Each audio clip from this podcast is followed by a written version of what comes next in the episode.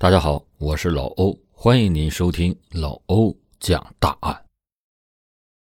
两千年四月二十一日的晚上，四川省泸县皮洛镇二十二岁的青年梁远平被人用电击死后埋尸荒野。出人意料的是，这起凶案竟是死者的母亲、叔叔、姑父、表兄等亲人所为。更让人意想不到的是，警方侦破此案以后。村民们竟然联名致信，请求司法机关对凶手宽大处理。那么，这究竟是怎么一回事呢？欢迎您接着收听老欧讲大案。两千年的四月二十三日下午，一名中年男子来派出所报案，说他要自首。他说：“我把人给弄死了。”这个报案人叫梁远超，是四川省泸县皮洛镇人。据他供述，在四月二十一日的晚上，他把同村的梁二娃给电死了，尸体就埋在梁家后院的田地里，而且和自己一起参与作案的还有另外六个人。接到报案以后，警方连夜出击，将梁远超供述的其余六个人悉数抓获，也在梁家的后院找到了梁二娃的尸体。经过法医鉴定。死者鼻孔出血，脸部尤其是眼睛里布满了石灰，手脚腕处有被绳索勒过的痕迹，背部大面积的灼伤，确认是电击后死亡。案件很快就顺利的告破了。然而，警方在对六个嫌疑人进行调查的过程中，却惊奇的发现，参与作案的都是与死者生前。极为亲近的人，其中还不乏有直系血亲。那么，到底是什么样的仇怨会让他们联合起来对亲人下此毒手呢？死者梁二娃本名叫梁远平，一九九五年中学毕业以后便去了广州打工，可两年后就又回到了村里，而他后来不知道为何便突然疯了，怎么疯的？无人知晓。被确诊为精神分裂以后，家人曾经两次把梁二娃送进过精神病医院接受治疗，但是治疗的效果并不理想。无奈之下，家人只好将他领回了家。据梁二娃的婶娘说，梁二娃的疯病很奇怪，说他疯吧，但他只要有钱就去舞厅耍小姐，去麻将铺打牌。在吃喝嫖赌上，样样都行。你要说他正常吧，他又经常的在自家撒野。一九九九年的夏天，梁二娃向父亲讨要二百元，要去赌博，被拒绝以后，他竟然抓起了板凳，将父亲的肋骨给打断了三根。父亲被送进医院，两个月以后就去世了。这些年来，为了给梁二娃治病。梁二娃的父母四处求医，以前那个曾经殷实富足的家也早被医穷了、拖垮了，哪里还有钱给他挥霍呢？然而，逆子梁二娃依旧是作恶不已，甚至在母亲身上发泄兽欲。父亲去世没多久，没钱找女人的梁二娃就把主意打在了母亲胡光珍的身上。在一个夜晚，将胡光珍捆绑以后，拖进屋里边实施了强奸。此事的第二天，闹得满村皆知。胡光珍知道自己在村里已经是彻底的抬不起头了。被梁二娃凌辱之后，他打心底恐惧这个儿子，只要身上有钱，就赶紧的双手奉上，巴不得他离开自己远一点。可是。这家底儿总有掏空的一天，直到胡光珍再也拿不出来钱以后，他开始遭到梁二娃的毒打。这时的胡光珍眼泪早已经流干，许是担心自己总有一天会就像丈夫那样被儿子给打死。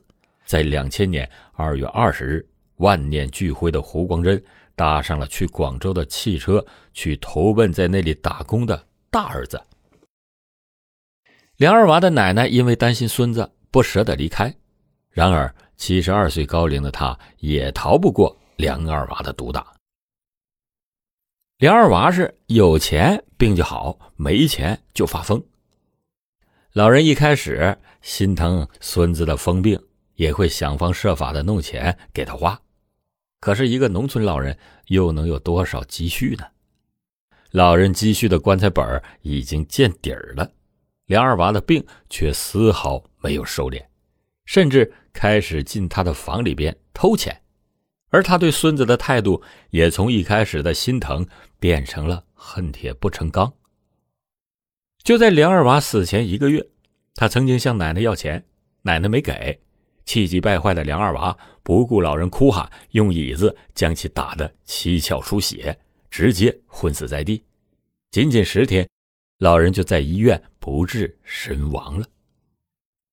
家里人死的死，走的走，没有了亲人的约束。梁二娃的身上经常是带着两把刀，腰里别着一把，手上握着一把，在整个村里作威作福，无人敢管。村民们说啊，梁二娃不是一般的疯子，他有两个特点：一是霸道，二是好色。不管是认不认识的人，只要是在路上碰到对方没有给他让路，他随时就会从身上摸出一把刀威胁对方。村民的家。他也是想进就进，用刀威胁村民，好酒好菜的招待自己。如果要是吃的不好，轻则动手打人，重则直接拿刀砍，甚至在好吃好喝以后，还要村民给自己钱花，不给就赖在人家的家里不走。曾经卡拉 OK 歌厅的老板因拒绝梁二娃来唱歌，就被他当场连砍了三刀。而在村里，只要看到女人，不论老少，梁二娃都要调戏侮辱，哪怕对方只是个两三岁的女娃娃，他都丧心病狂的试图强奸过。镇上经营小店的商户们，更是一看到梁二娃就纷纷吓得直接关门歇业。如此嚣张的恶行，早就引起了民愤，但是却无人敢反抗。可还是有一个人想到了报复。在梁二娃奶奶举行葬礼的那天，村民们都赶来为老人送行。当梁二娃的叔叔梁有禄看到葬礼上一脸无所谓的侄子时，顿时怒从心中起，当着全村人的面破口大骂，直言梁二娃就是个畜生。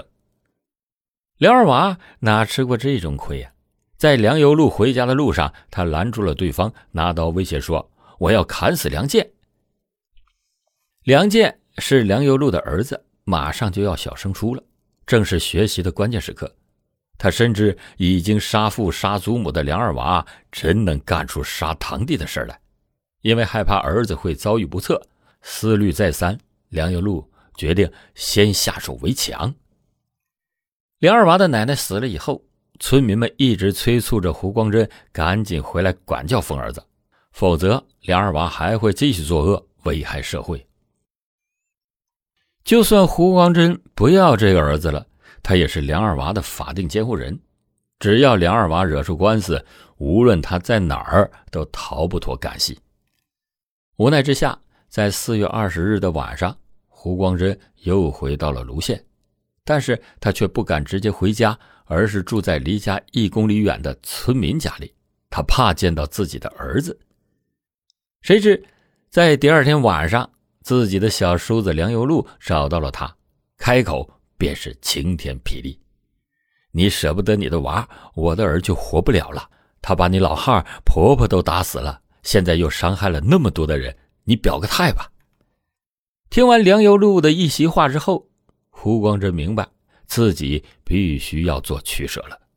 他掩面而泣良久后，还是点了点头，语气坚定地说：“我舍得。”可毕竟是杀自己的亲生儿子，胡光珍不忍在场看其死状，便没有出面。当天晚上十一点，梁由禄叫上了另外五个亲戚帮忙，六个人破门而入，将正在睡觉的梁二娃按住捆绑着。随后，梁二娃的姑父将事先准备好的石灰揉进了梁二娃的眼睛里。正当梁二娃疼得嗷嗷叫时，梁有禄拿出了准备好的两根电线。一头插进床头的插座处通上电，一头塞进了梁二娃的嘴里。触电以后的梁二娃瞬间身体僵直、抽搐不已，很快就冒起了青烟。直到确定了梁二娃被电死以后，六人合力把他埋在了梁家后院的地里。电死梁二娃以后，梁有禄等人才后知后觉的害怕起来。他们再次找到胡光真，希望他能写个谅解手续，证明杀人是经过其母同意的。胡光真没有上过学，只会写自己的名字，最后只得由他人代笔，自己口述。胡光真口话：“把我梁远平作死。”谢谢你们。胡光真在纸条的最后颤颤巍巍的签下了自己的名字。即便得到了胡光真的保证，作案人之一梁远超还是心虚的夜不能寐。两天以后，他选择了去警局自首。最终，包括胡光真在内的七个人因为涉嫌故意杀人被追究刑事责任。消息传出来以后，皮罗镇的村民们却说：“啊，梁二娃死得好，死得活该，死有余辜。”而对杀人凶手，他们的态度却截然相反，纷纷表示同情。于是，二百五十个村民联名致信给泸县人民政府和县人大，请求司法机关对凶手从宽处理，并且早日释放。后来，法院经过了解案件的全部真相以后，对七名凶手也做了量刑处理，都被判了缓刑。参与作案的人全都是小学文化。他们在事后采访中纷纷表示自己对法律的无知，更有人痛哭流涕，不知自己错在了哪儿。明明只是帮忙捆一下人而已，怎么就犯了法呢？在共同犯罪中，凶手一般为主犯、从犯和胁从犯。在老欧今天讲的这起案件里，毋庸置疑，梁有禄是主犯。到底梁二娃是由他亲手电死的。而且杀人计划也是由他提出来并且设计。除梁有禄之外的其余人，六个人都属于从犯。主观上，他们都知道梁有禄的想法和计划是要杀人；客观上，他们为共同杀人做了准备。就比如准备捆绑用的绳索和伤害眼睛的石灰，作案时态度也是很积极的帮忙。如果主观上不知或被主犯诱骗，作案时消极缺乏主动，则属于胁从犯。而无论是从犯还是胁从犯，在法律上同样是犯了故意杀人罪，只是胁从犯可适当量刑，但也至少会被判处三年以上十年以下的有期徒刑。即便是对梁二娃这种弑父辱母、危害乡民、作恶多端多年的人。约束制裁他的也应该是相应的机构和法律。个人采取非法手段杀之而后快，不管理由多么的充分，那都是犯罪行为。但是，虽说法不容情，可特殊案件也要特殊处理。由于梁二娃生前的种种恶行，加之其母胡光珍的谅解手续，还有几百名村民的致信求情，法院判凶手缓刑。亦可理解，只是这起因法盲除恶而酿出的悲剧，则令人深思。当年对农村普法的宣传并不到位，但当地的执法机关在法律的认知上也存在很大的问题。梁二娃疯了五年，村里没清静过一天。对此，当地警方的解释是。梁二娃本身就是个精神有疾病的人，在发病期间行凶时，警方可以制止；但是如果他没有发病，警方是没有权利抓他的。这话说的对也不对，因为当梁二娃不发病时，警方有没有抓他的权利也要分情况而定。此案虽然发生在两千年，但是从一九九七年开始。我国刑法第十八条就有规定，精神病人在不能辨认或者不能控制自己行为的时候造成危害的结果，经法定程序鉴定确定的，不负刑事责任。间歇性精神病人在精神正常时候的犯罪，应当负刑事责任。